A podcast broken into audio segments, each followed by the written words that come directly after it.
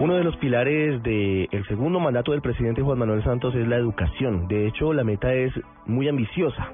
La meta es en los próximos 10 años, es decir, de aquí al 2025, permitir que Colombia sea el país con mejor nivel educativo de América Latina. Se están dando pasos hacia ese objetivo que es muy complejo de alcanzar y varios de ellos se han anunciado en estos días y de hecho otros van a ser oficializados muy pronto. Por eso hoy hemos querido hablar de educación en el radar y hemos invitado a la ministra de Educación, Gina Parody, para que nos cuente acerca de esas novedades. Señora ministra, buenas tardes.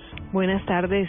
Ministra, quisiera que habláramos en principio de algo que suena revolucionario, que suena realmente como algo que modificará de fondo la calidad de la educación en los colegios del país, no solamente hablando de los públicos, sino también hablando de los privados. ¿Qué es el índice sintético de calidad educativa? ¿Qué significa ese nuevo modelo de evaluación? Es una herramienta que nos permite a todos, sobre todo a los padres de familia, tener información sobre cómo está el colegio de sus hijos.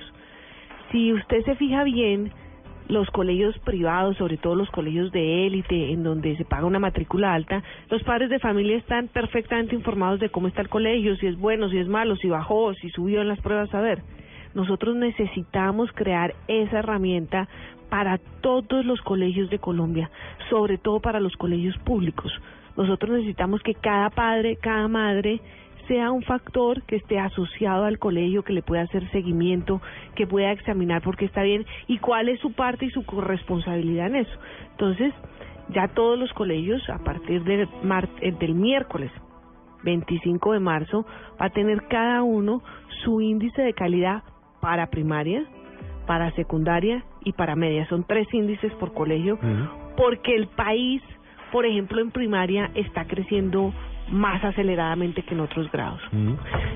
¿Cómo es esta evaluación? ¿De qué manera se adelanta? Es decir, ¿qué cambia frente a lo que hay hoy? Bueno, en muchos colegios ni siquiera se conocen evaluaciones, sobre todo en los colegios públicos, como usted lo dice, pero esto, ¿cómo modifica la forma de evaluarse de los colegios y de qué manera lo pueden percibir y mirar los padres de familia que a esta hora nos escuchan?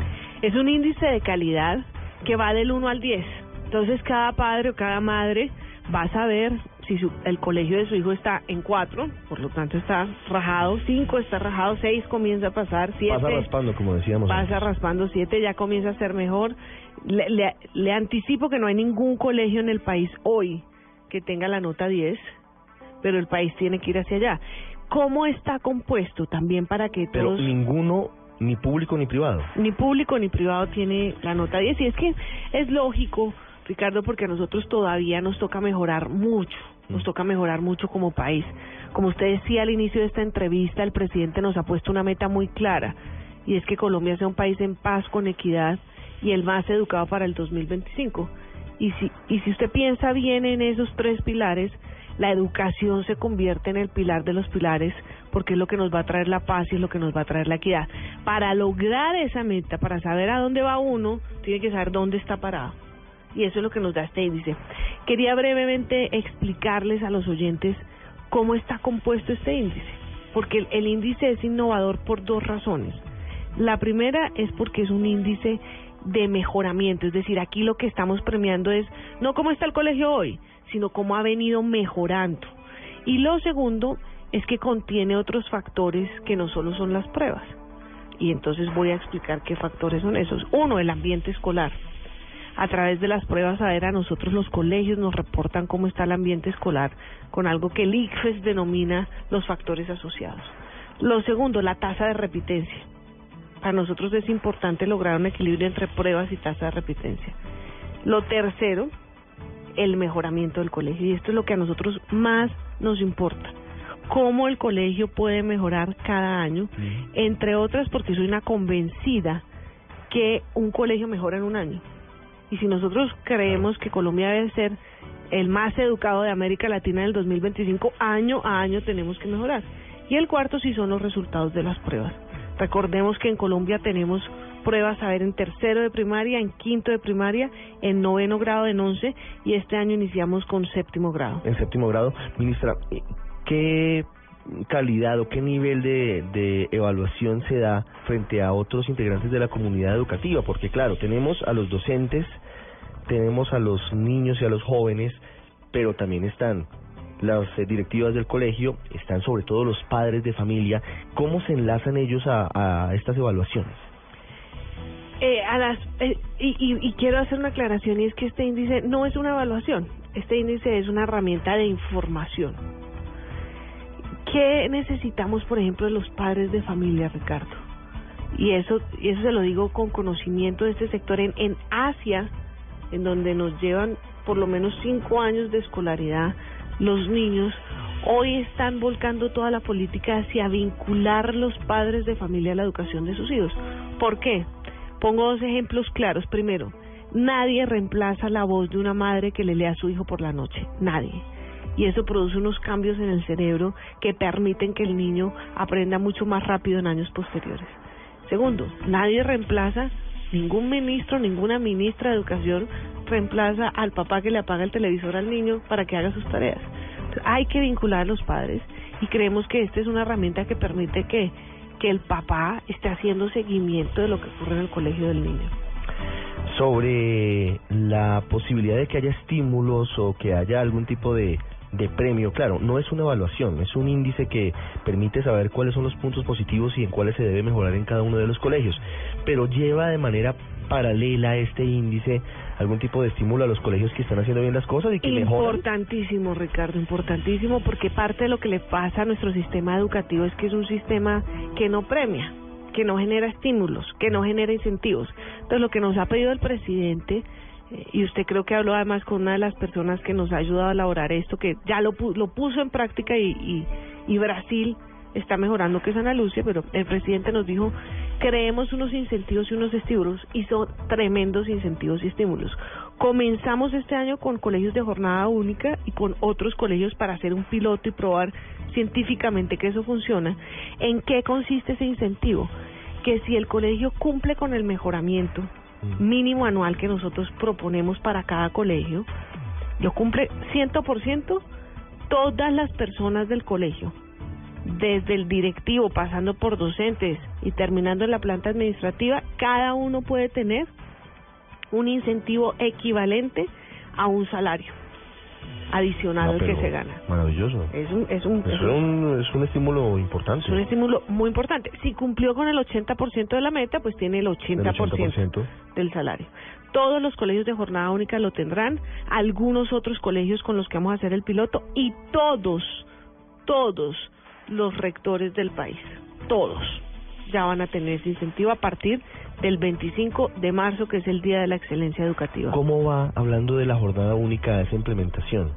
Muy bien, este es un tema fundamental, como este tema, cuando yo le decía al principio de esta entrevista, es que los padres que tienen a sus hijos en colegios privados con una matrícula costosa tienen información de cómo está su niño en el colegio. Le digo lo mismo acá. En la jornada única, en los colegios donde pueden pagar sus padres bien por la educación de sus niños, esos niños están en el colegio 8 horas o más. Empiezan a las 7 de la mañana, salen a las 3, 4 de la tarde. Con la posibilidad además de utilizar la infraestructura para quedarse más tarde en distintos tipos de clases. Natación, música, tenis, música, danza, sí, es cierto. Entonces, esa es una gran diferencia, el presidente lo ha dicho muy claramente, entre ricos y pobres en Colombia, para hacerlo así de franco. Entonces, cuando nosotros estamos hablando de un país con equidad, y cuando estamos hablando de que la educación tiene que ser ese vaso comunicante entre la paz y la equidad, estamos hablando de jornada única. Los niños en Colombia, todos, sin importar dónde nace, tienen que poder ir al colegio 8 horas con buena educación.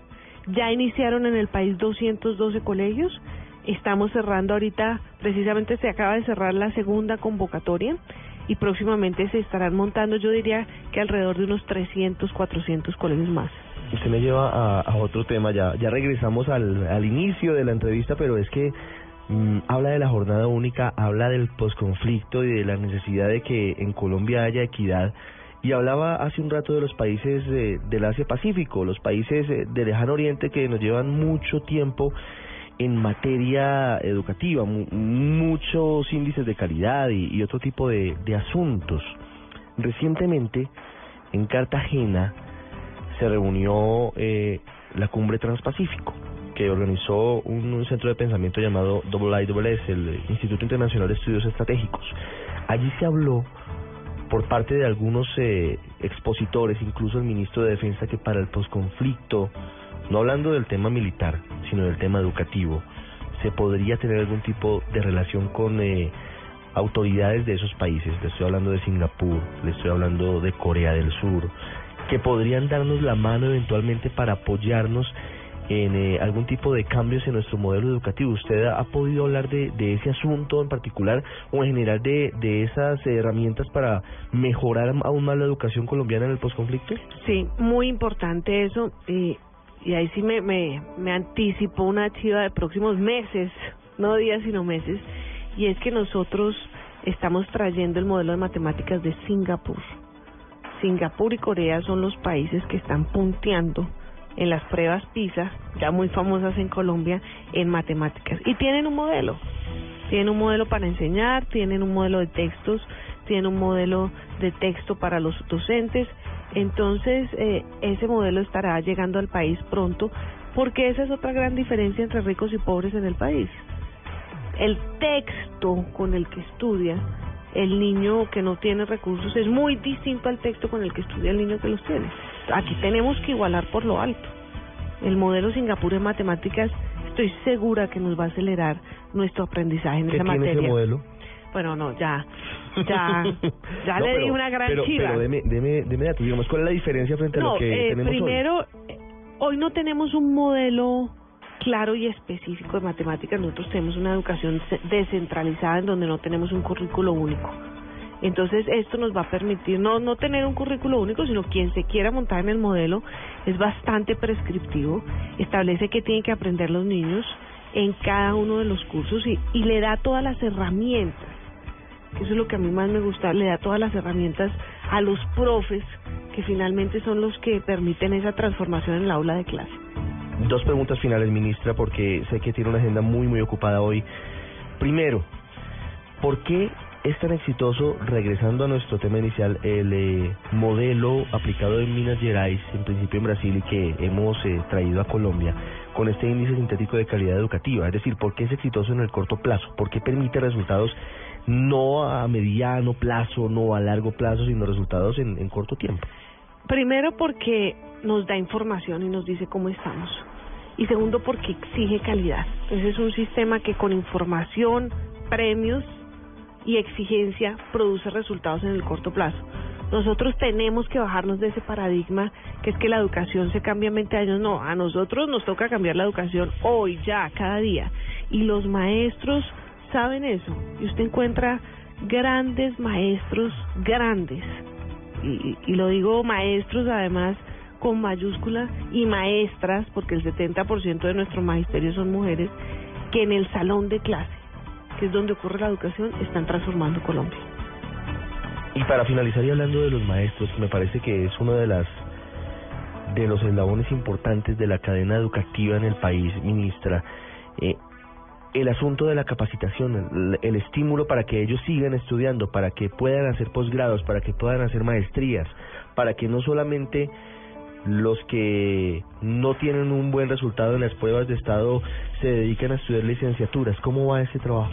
Muy importante. Ya también nosotros iniciamos con becas docentes este año 3.000, específicamente en matemáticas, en ciencia, en lenguaje, con muchísima acogida por parte de los docentes en las mejores universidades del país, con facilidades para ellos, toda la matrícula pagada por el gobierno nacional, unido también al modelo de jornada única.